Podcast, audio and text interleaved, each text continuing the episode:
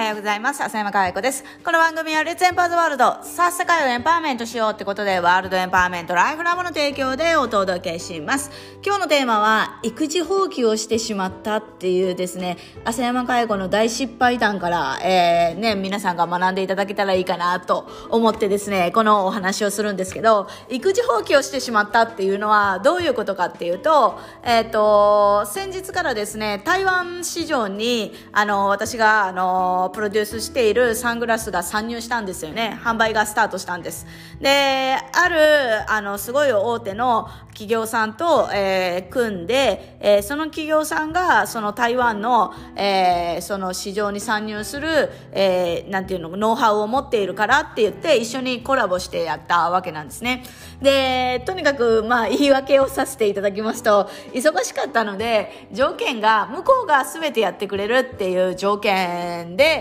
えー、あの、やったわけですね。えー、だから、うちがやることっていうのは、本当、あの、商品に、販売に必要な、えー、データであったりとか、画像とか動画とか、そういうのを提供するみたいな。で、えっ、ー、と、日本のクラウドファンディングとかもやってるので、先方が向こう、あの、日本のクラウドファンディングの情報とかを、えー、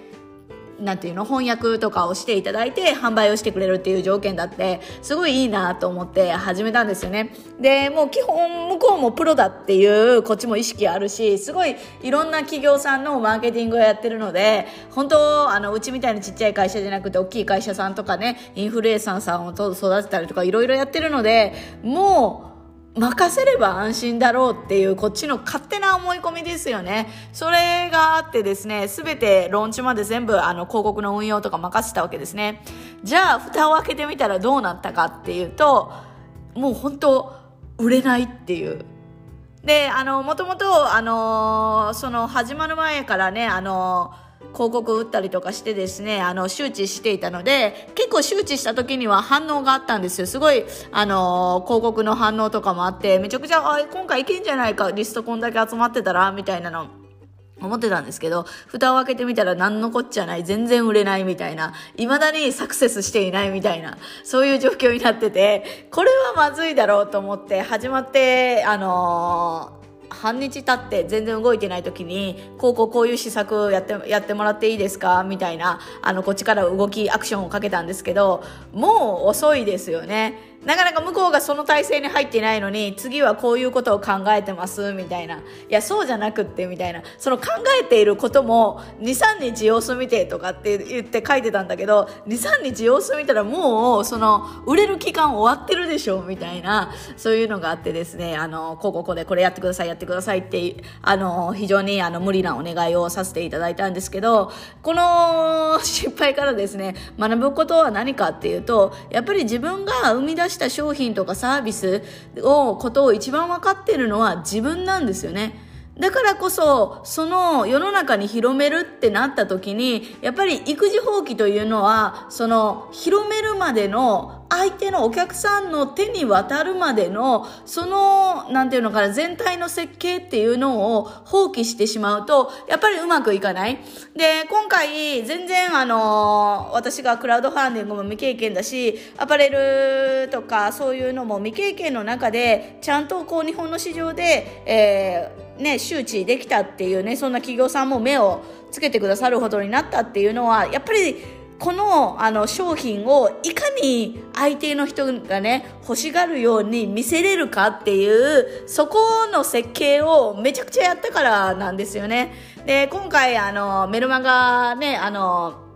読んでくださってる方にはその失敗しているページの URL 貼ってるんでそこから握手してもらったら分かるんですけどやっぱりあの欲しくならないんですよね。私あの見た最初に見た時に欲しいなとは思わなかったんのが正直な意見でだけどそのその台湾の市場にはこれが受けるんだろうなと思ってたんだけどやっぱそうではないっていうやっぱりこの王道なこのやり方はあるのかもしれないけどやっぱり人の心を動かす見せ方っていうのは別にあってやっぱりそれを見た時に人の心が動くかどうかっていうのをちゃんと、えー、こっちが設計してこっちがこの商品のなんかこう売りとかが一番分かってるわけですからこういうことをやって世の中に還元してみたいなそういうのとか全部排除されてるんですよね。だからただのサングラスとして販売されてたらほら売れないよなとか思っててでこの話はですね本当あのキングコングの西野さんが映画「煙突町のプペル」を、えー、世の中にローンチするときにあの劇団ひとりさんにあの言われたことっていうのがあので有名な話なんですけどその西野昭弘さんも別に映画作るのはプロじゃないから総監督をプロフェッショナルに任せようとしてたんですよね。で、その時に劇団ひとりさんが、えー、絶対に後悔するって。それを自分でやらなかったら絶対後悔するから自分でやれって言って西野ひろさんは全ての総監督をやったわけなんですけどまさしくそれなんですよねだからあのーこれぐらいの結果を出している人はここまでやるでしょうみたいなこっちの勝手な思い込みで相手をあの判断してしまうとやっぱりうまいこといかない。だからいかにこっちと持っている情報をこういうことなんだっていうのを向こうがプロであろうがこの商品をあの生み出したのは自分ですからそのサービスを生み出したのは自分ですからそこをいかにちゃんと相手に伝えるか。でそれを伝えずして売れないのは本当にに伝え方のミスだと思うんですねこっち側の責任向こうの責任っていうよりはこっち側の責任でもあるのかなってまあ責任は基本的に 100%100% 100%ですからあのーね、向こうが一方的に悪いっていうつもりはないですけど、そしてこれが失敗したともまだ私は思ってはないんですけど、あのー、やっぱりいかに相手とのコミュニケーションをちゃんと取って、えー、こっちが持っている情報との意見交換ができるかですよね。コミュニケーション不足だとやっぱりみんなそれぞれ伝わっていると思って、あのー、なんていうのかな、憶測で進んでしまう。そして同じ日本語を使ってるので、この言葉っていうのは本当に難しいですね。同じ言葉を使っていても、あの、見ている視点とかが違えば全く通じ合わない。だから目的が同じだったとしても、本当に見ている層が違えば、全然言ってることが伝わってないんだっていうことを今回は非常に学びましたね。だからこそ自分が、自分が見ている世界と相手が見ている世界のギャップをどれだけ埋め埋めれるか。だからこの、よく我々、あの、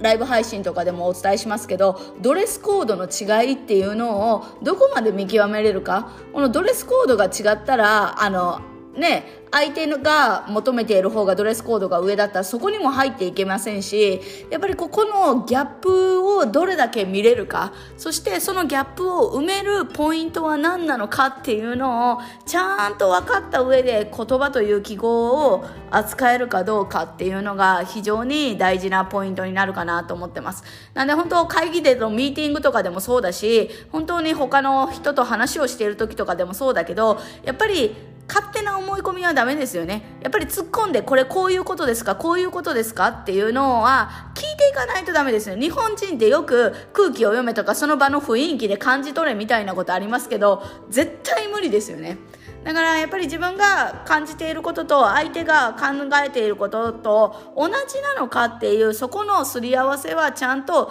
言語化して伝えてこういうことですかっていうもう意見の交換をできる場を作るっていうのは本当に大事なことだなっていうのを今回は学びました。まだあと30日ぐらいあるので全然あの挽回できる状態なのでどんどんどんどん試作打ってやっぱりこっちが持っているあの情報と向こうが持っている情報と、えー、組み合わせてどこであの一番ね掛け算が起こるポイントなのかは見極めていこうかなと思っております。ということで育児放棄を失敗して失敗したというね、あの皆さんにはこういうことは起こってほしくないということでね、ちゃんとそのね、意見のすり合わせ、ちゃんと相手とあの同じ視点で見てるのかっていう、このギャップを埋める作業を怠らないでねっていうお話をしました。